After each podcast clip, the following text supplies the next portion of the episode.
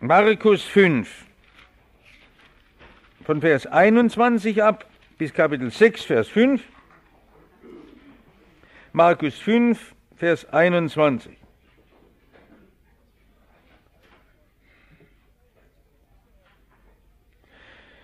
Und als Jesus wieder herübergefahren war im Boot, versammelte sich eine große Menge bei ihm.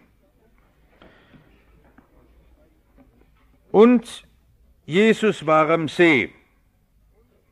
Für die, die die Gegend kennen, ist ja ganz toll, dass man alle Städten dort wieder findet. Man geht ja da hinüber, wo dieses Gerasa war mit diesem unreinen Geist. Man kann die ganze Szene sich vorstellen an den alten Kirchentrümmern aus den ersten Jahrhunderten dort. Die Seefahrt hinüber, zurück. Man kann sich dann alles auch so vorstellen. Und jetzt kommt einer der Synagogenvorsteher, das ist wieder Kapernaum. Kapernaum ja immer das Bewegende, dass es nie mehr wieder aufgebaut wurde. Das gibt es sonst in der Geschichte nicht. Stuttgart ist wieder aufgebaut worden, Jerusalem, glaube ich, 21 Mal und das Kapernaum nie mehr. Die Synagoge ist wahrscheinlich eine Synagoge, die kurz darauf gebaut wurde, die jetzt, wo man die Trümmer noch sieht. Und da war dieser Vorsteher mit Namen Jairus. Und als er Jesus sah, fiel er ihm zu Füßen und bat ihn sehr und sprach, meine Tochter liegt in den letzten Zügen. Komm doch und lege deine Hände auf sie, damit sie gesund werde und lebe. Und Jesus ging hin mit ihm. Und es folgte ihm eine große Menge und sie umdrängten ihn. Und da war eine Frau, die hatte den Blutfluss seit zwölf Jahren und hatte viel erlitten von, den, von vielen Ärzten.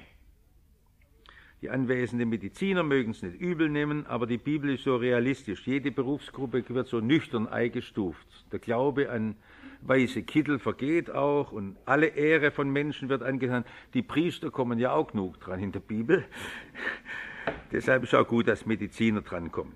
Und all ihr Gut dafür aufgewandt und er hatte ihr nichts geholfen, sondern es hat ihr nichts geholfen, sondern es war noch schlimmer mit ihr geworden. Als die von Jesus hörte, kam sie in der Menge von hinten heran und berührte sein Gewand. Denn sie sagte sich, wenn ich nur seine Kleider berühren könnte, so würde ich gesund. Und sogleich versiegte die Quelle ihres Blutes, und sie spürte es im Leibe, dass sie von ihrer Plage geheilt war. Und Jesus spürte sogleich an sich selbst, dass eine Kraft von ihm ausgegangen war, und wandte sich um in der Menge und sprach, wer hat meine Kleider berührt? Und seine Jünger sprachen zu ihm, das ist so schön, dass die Jünger immer erzählen, wie dumm sie waren. Das ist ja immer für uns also Selbstkritik. Wie wenig sie verstanden haben, dass sie meinen, sie könnten Jesus belehren. Das bleibt ja immer so. Du siehst, dass dich die Menge umdrängt und fragst, wer hat mich berührt? Und Jesus sah sich um nach der, die das getan hatte. Die Frau aber fürchtete sich und zitterte denn sie wusste, was an ihr geschehen war. Sie kam und fiel vor Jesus nieder und sagte ihm die ganze Wahrheit. Jesus aber sprach zu ihr, meine Tochter, dein Glaube hat dich gesund gemacht. Geh hin in Frieden und sei gesund von deiner Plage. Als er noch so redete, kamen einige aus dem Haus des Vorstehers der Synagoge und sprachen, Deine Tochter ist gestorben, was bemühst du weiter den Meister? Jesus aber hörte mit an, was gesagt wurde, und sprach zu dem Vorsteher, Fürchte dich nicht, glaube nur. Und Jesus ließ niemand mit sich gehen als Petrus und Jakobus und Johannes, den Bruder des Jakobus, und sie kamen in das Haus des Vorstehers, und er sah, das Getümmel, das sind diese schrecklichen orientalischen Trauerriten, und wie sehr sie weinten und heulten, und er ging hinein und sprach zu ihnen, was lärmt und weint ihr? Das Kind ist nicht gestorben, sondern es schläft. Das hat manche irritiert. Das heißt einfach bloß so viel, um es gleich weg, vorweg zu sagen, für Gott sind die Toten nicht tot. Gott ist ein Herr, der auch ins Reich der Toten hineingeht. Wir stellen uns das ganz anders vor. Ein ganz großes Trostwort für Menschen, die um ihre Toten sich sorgen.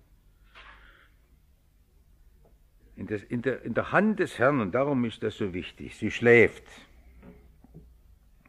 Und sie verlachten ihn, also nicht scheintot oder sowas, sondern sie ist wirklich tot, aber für der Perspektive Gottes aus ist dort nicht ein, wie wir sehen, von unserer Weltseite her, sagt, jetzt ist alles aus. Und sie verlachten ihn, er aber trieb sie alle hinaus und nahm mit sich den Vater des Kindes und die Mutter und die bei ihm waren und ging hinein, wo das Kind lag, und er ergriff das Kind bei der Hand und sprach zu ihm, Talita, cum. Das heißt übersetzt, Mädchen, ich sage dir, stehe auf.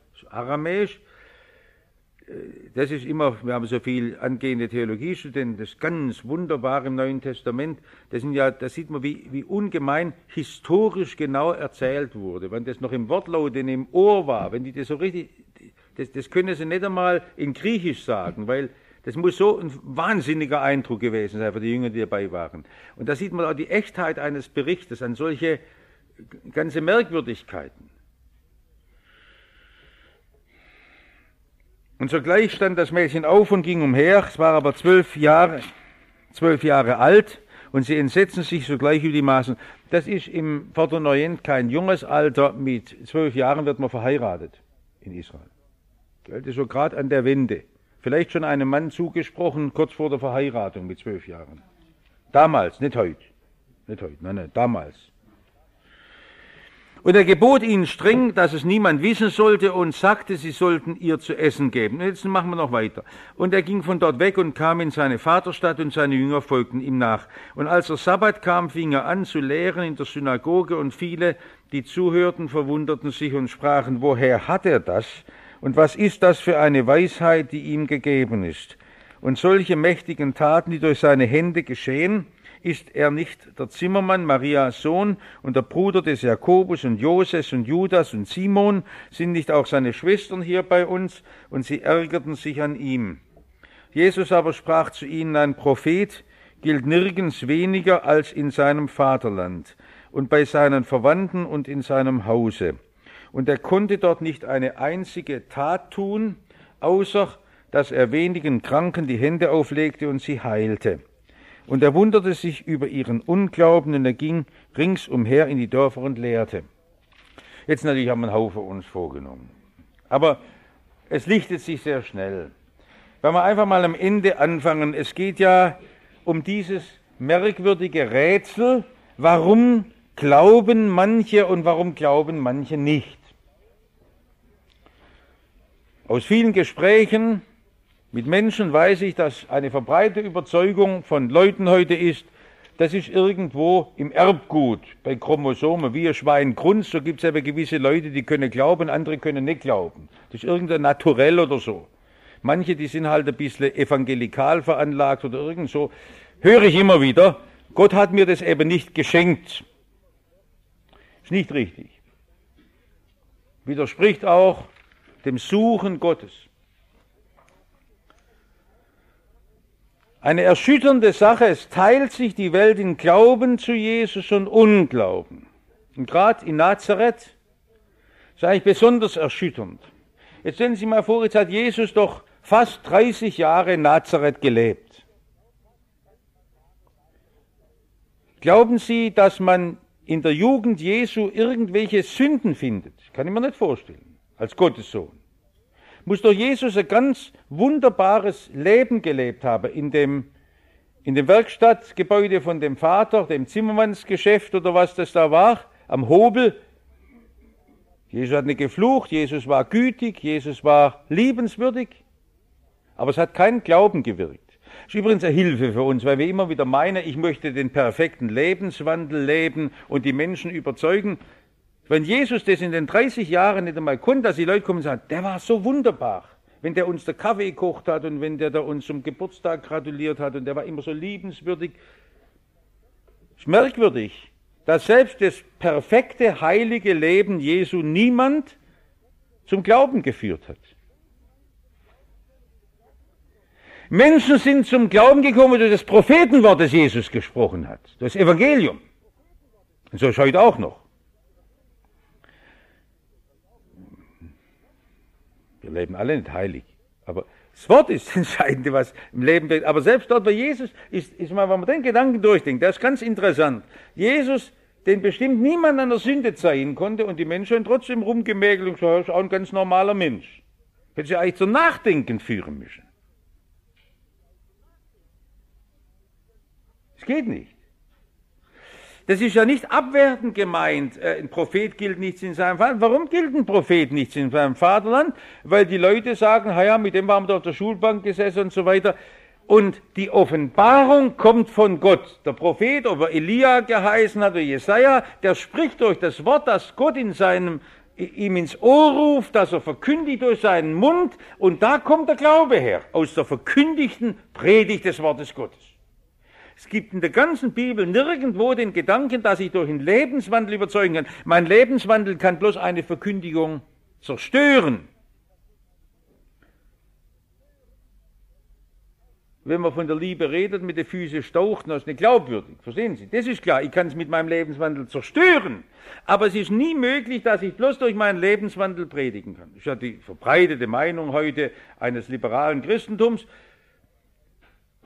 Wenn man eigentlich ein bisschen ehrlich ist, muss man sagen, es ist nichts weiter als vollmundige Überheblichkeit. Weil einer sagt, ich bin ja so lieb. Nichts weiter als Einbildung, denn kein Mensch ist so lieb, dass es überhaupt bezeugt, wenn es Jesus nicht mal tun kann. Die Leute hätten doch aus Nazareth sagen müssen, so einen hat es noch nie gegeben. Aber es hat nichts gewirkt. Und darum interessiert uns umso mehr, und darum habe ich zusammengenommen, warum glauben dann die anderen? Und was ist es überhaupt mit dem Glauben? Sie wissen, das uns in Fleisch und Blut übergegangen, seit dem Religionsunterricht wissen wir, auf den Glauben kommt es an.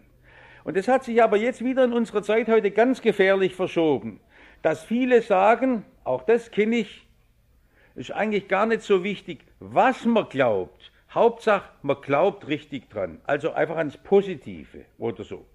Und da gibt es Leute, ich muss bloß einfach dran glauben, ob das irgendeine verrückte Medizin ist oder irgendwas. Der Glaube ist dann, der schafft diese positiven Heilkräfte. Das ist natürlich ein Aberglaube. Das wissen Sie. Natürlich ist es gut, wenn Sie Positives denken. Das ist besser, als wenn Sie dauernd äh, Hassgedanken im Kopf haben. Natürlich ist es heilsamer für den Korpus. Da brauche ich natürlich überhaupt keine Einsicht, das ist klar. Aber viel weiter geht, reicht diese Sicht der Dinge auch nicht. Der Glaube an sich, der kann gar nichts schaffen. Ich mache es ja immer mit ein bisschen plump und derb und, und plakativ, kann man sagen. Äh, so, so haben es unsere jungen Leute immer dargestellt, wenn ich glaube, ich sei ein Flugzeug, dann bin ich auch noch lang kein Flugzeug oder was. Das ja keinen Wert. Wenn ich glaube, ich sei gut, dann bin ich nicht gut. Meine Taten sprechen mehr als mein Glaube. Und das ist ja immer dieses Dilemma. Was ist eigentlich der Glaube? Und das ist interessant, dass man auch aufpassen muss mit unserer Formulierung, wenn wir sagen, der Glaube rettet dich. Steht ja oft in der Bibel. Aufpassen. Christus rettet mich. Der Glaube vertraut nur. Der Glaube ist nur die Hand, die Christus fasst. Das stimmt. Ich muss Christus fassen. Deshalb ist das Recht, der Glaube macht. Aber an der Stelle merken Sie, da kommt ja manche auch zwischen Jakobusbrief und Aussagen des Paulus immer, ja, ist der Glaube jetzt und so. Weil der Jakobus sagt, wenn der Glaube natürlich in deinem Leben nicht Realität wird, hat es keinen Wert, hat er völlig recht. Der Glaube ist das Instrument, der Christus in mein Leben reinholt. Was ist jetzt Glauben? Jetzt gucken wir einfach mal vom Wort her. Bei uns ist Glaube ganz besonders im Sprachgebrauch abgeschliffen. Ich glaube, bald kommt der Frühling, das kann eine gewisse Wisse, oder ich, ich, ich glaube, äh, mich laus der Affe oder so. Gibt es alle blöde Sachen. Also das Glauben wird ganz komisch genommen in der Bibel. Jetzt gehen wir einmal auf die Bibelsprache. In der Bibel ist Glaube immer gemeint, für die letzte Geborgenheit eines Menschen, für das, was ihm absolute Wahrheit ist. Und zwar, da gibt es Worte, die sind in der Bibel direkt austauschbar beim Übersetzen. Glaube und Treue, Glaube und Wahrheit.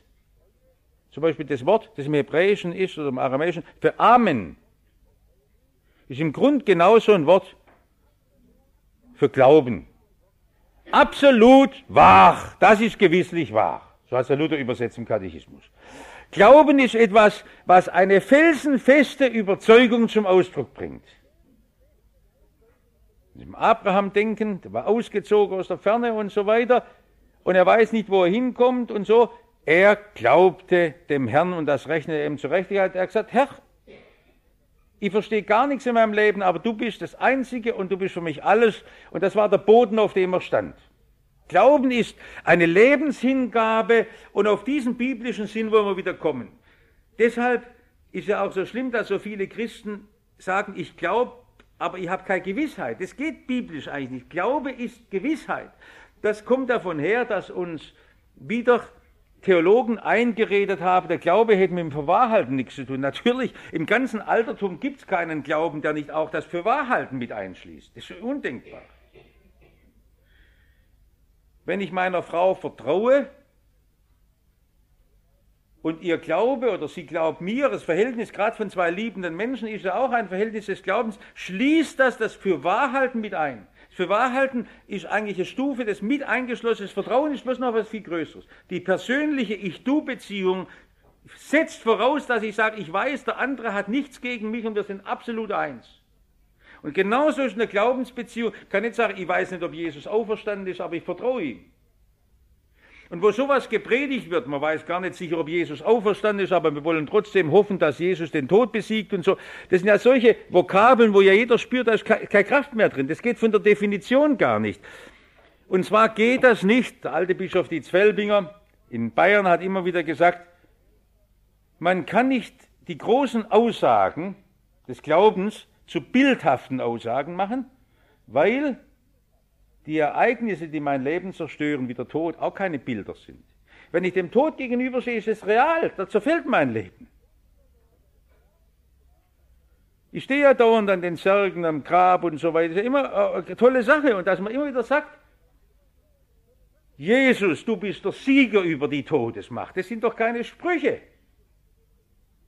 Da geht es darum, ist es wahr oder ist es nicht wahr? Wenn es nicht wahr ist, ist es alles bloß bla bla bla. Sagte der Paulus 1. Korinther 15.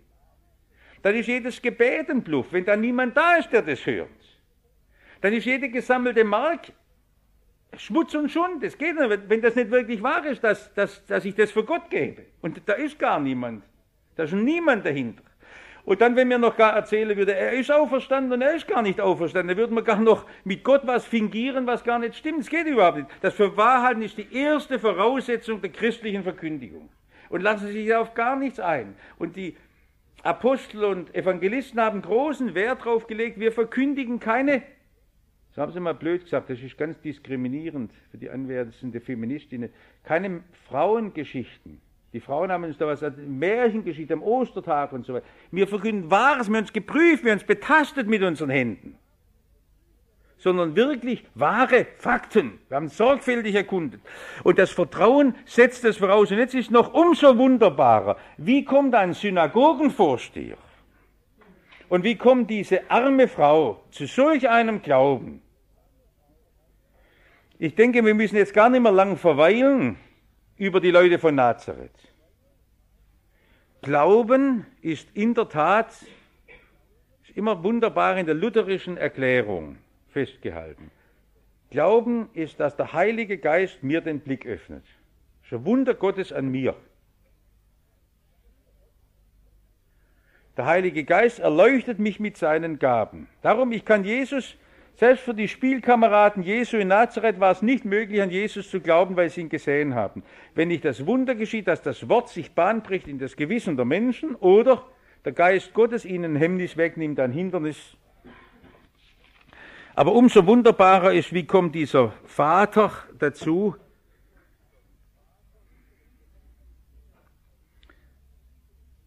der Vater und seine Tochter. So auch für all das Leid, das in unserer Mitte sich findet. Ganz arg schwer. Wir haben doch auch von Jesus oft schon erbeten. Bei all den Wundergeschichten des Neuen Testaments ist ganz wichtig, die Tochter des Jairus ist auch gestorben. Vielleicht hat es der Vater später auch nochmal erlebt. Ich weiß nicht, ob sie sechs Jahre später wieder gestorben ist. Versteht ihr?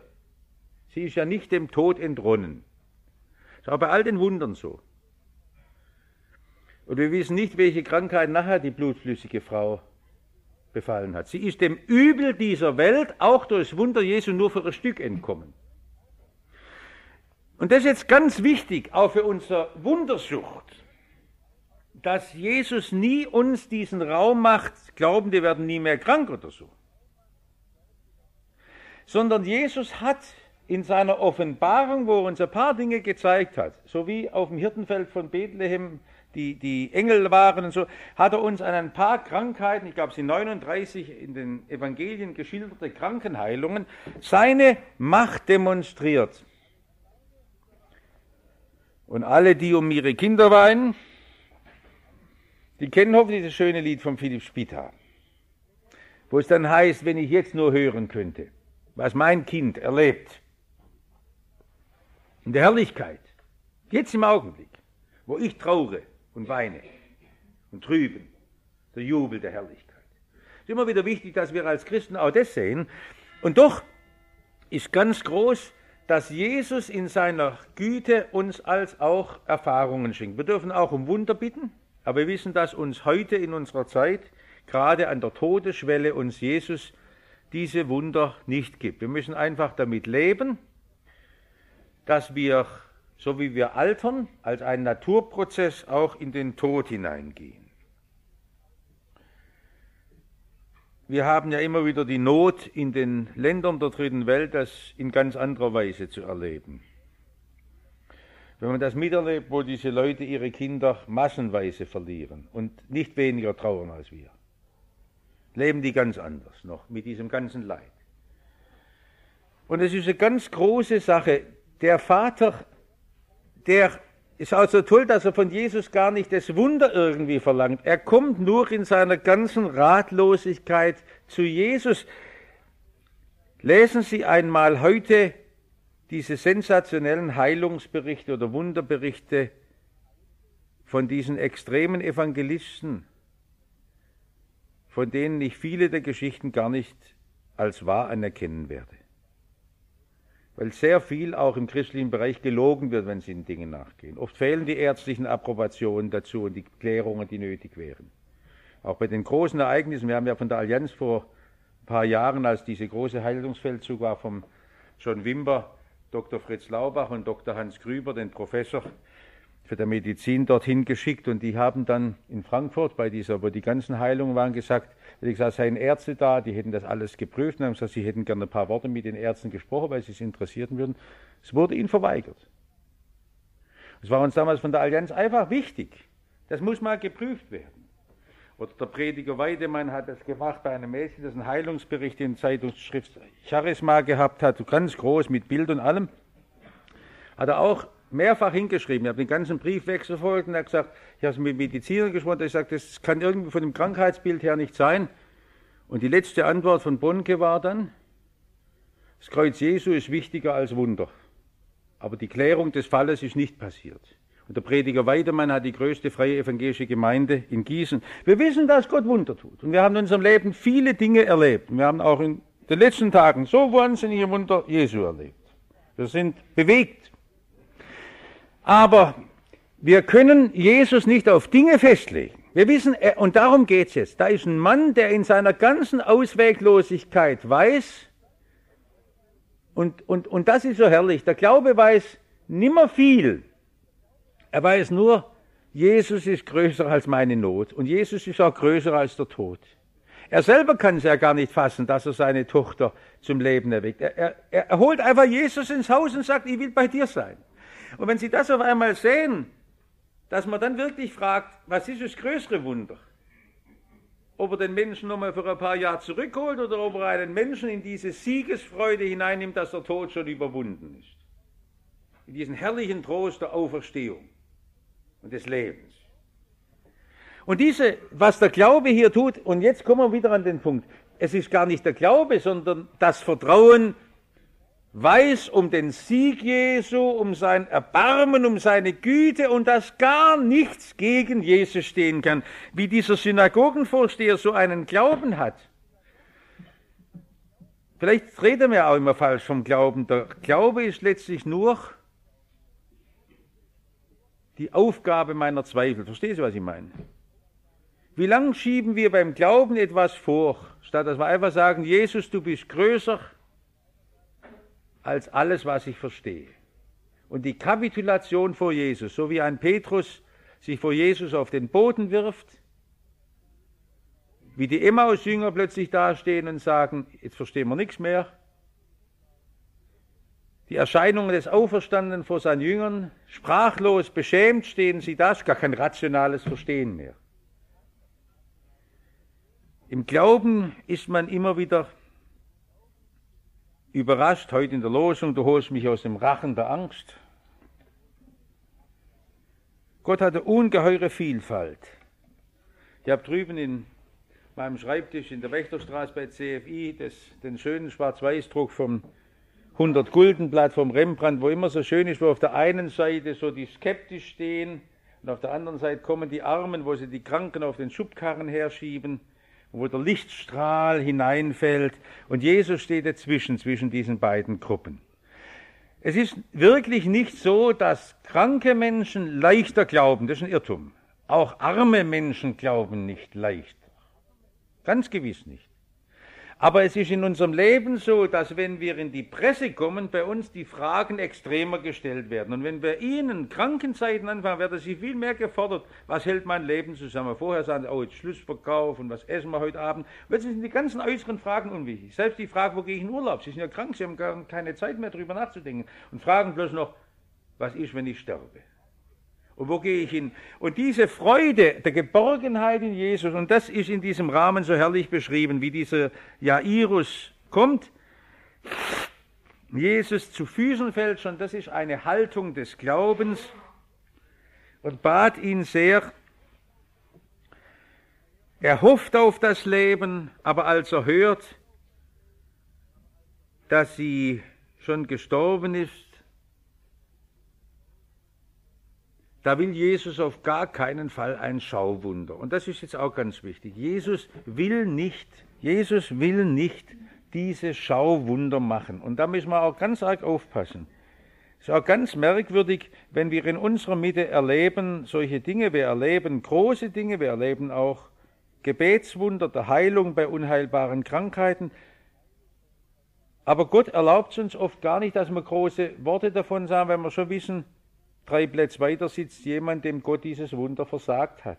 Und das wirkt so komisch. Von so, ja, mir hat Gott geholfen. Hätte aber vielleicht ein bisschen eifriger beten müssen oder so.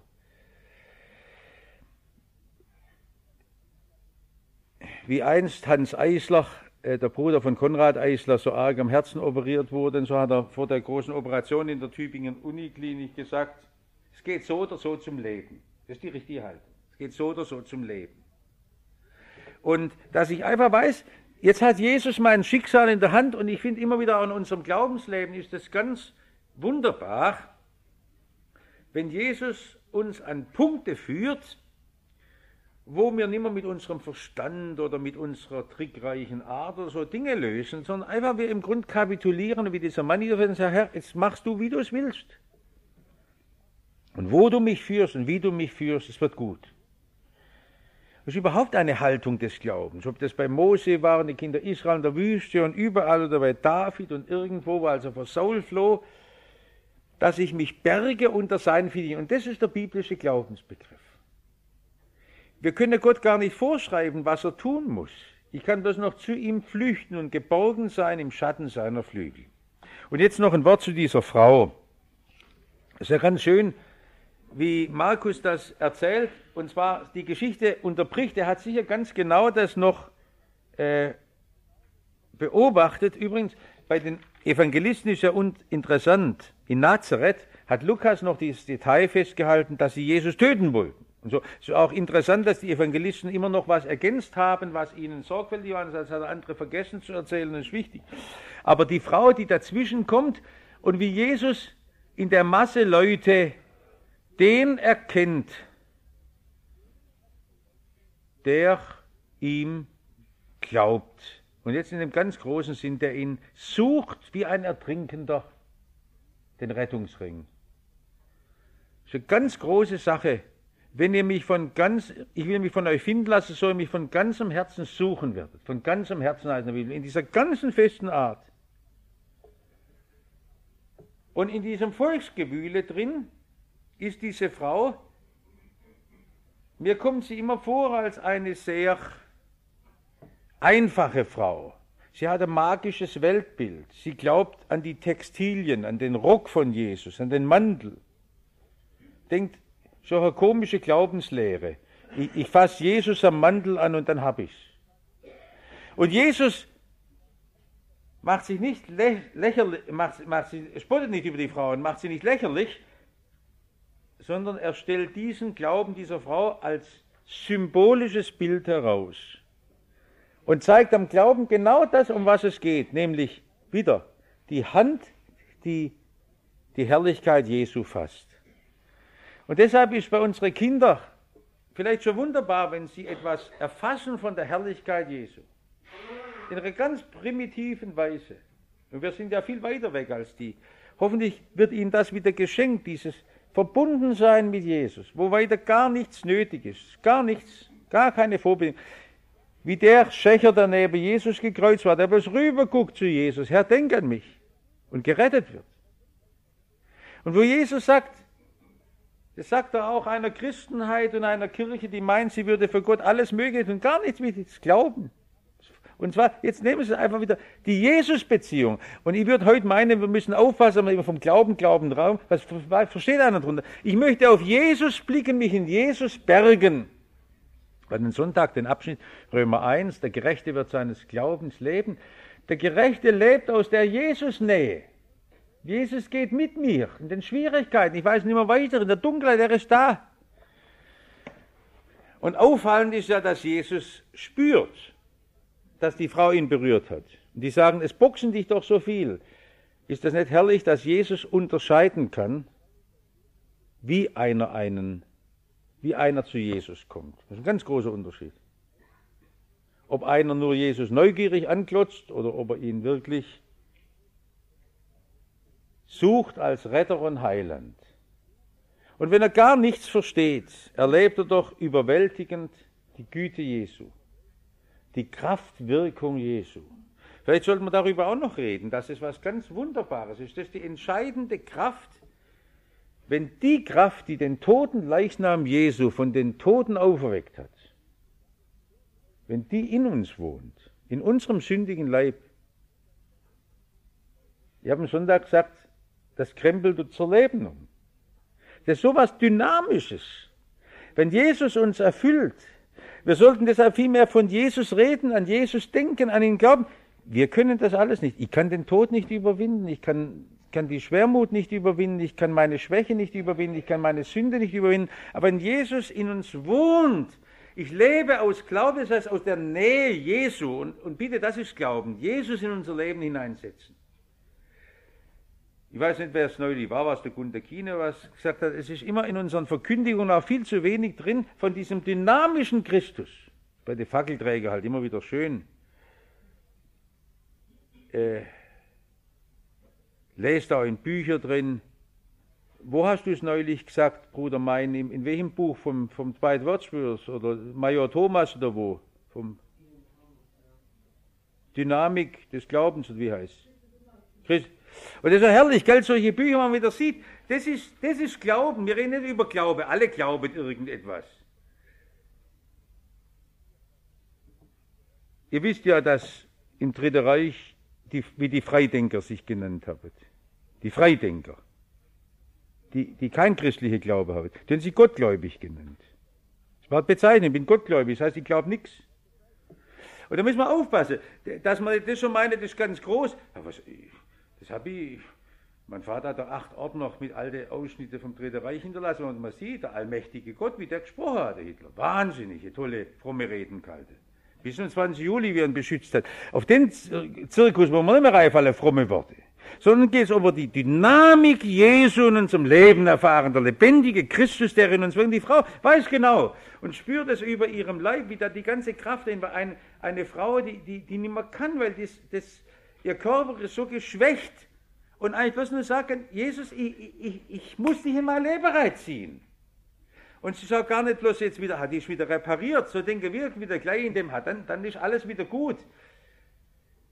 sondern Jesus zeigt uns ja nachher viel mehr, dass es nur ein Bild ist, wie er unser ganzes Leben neu gestalten will. Und das wollte ich Ihnen heute an diesen drei biblischen Abschnitten zeigen. Es sind noch viele Einzelbeobachtungen da. Wie das, dass Jesus keine Zuschauer will, Jesus will keine Demonstrationen, Jesus will keinen Beifall, deshalb treibt er die Leute raus. Aber das ganz Große ist, dass Jesus über den Tod gebietet. Und für Jesus ist das gar keine Trennung. Für uns ist das immer schwer und unheimlich, die Welt des Todes, etwas Grausames. Und für Jesus gar nicht. Er ist ein Herr des Todes. Was ganz Großes und wir müssen auch den Frieden wiedergewinnen im Blick auf unser eigenes Sterben, ganz fröhlich hinüberzuziehen in die Arme Jesu. Wir brauchen einen, dem wir bei, beim Sterben unseren Kopf in den Arm legen, sagte Matthias Claudius. Und das ist es. Und das macht die blutflüssige Frau.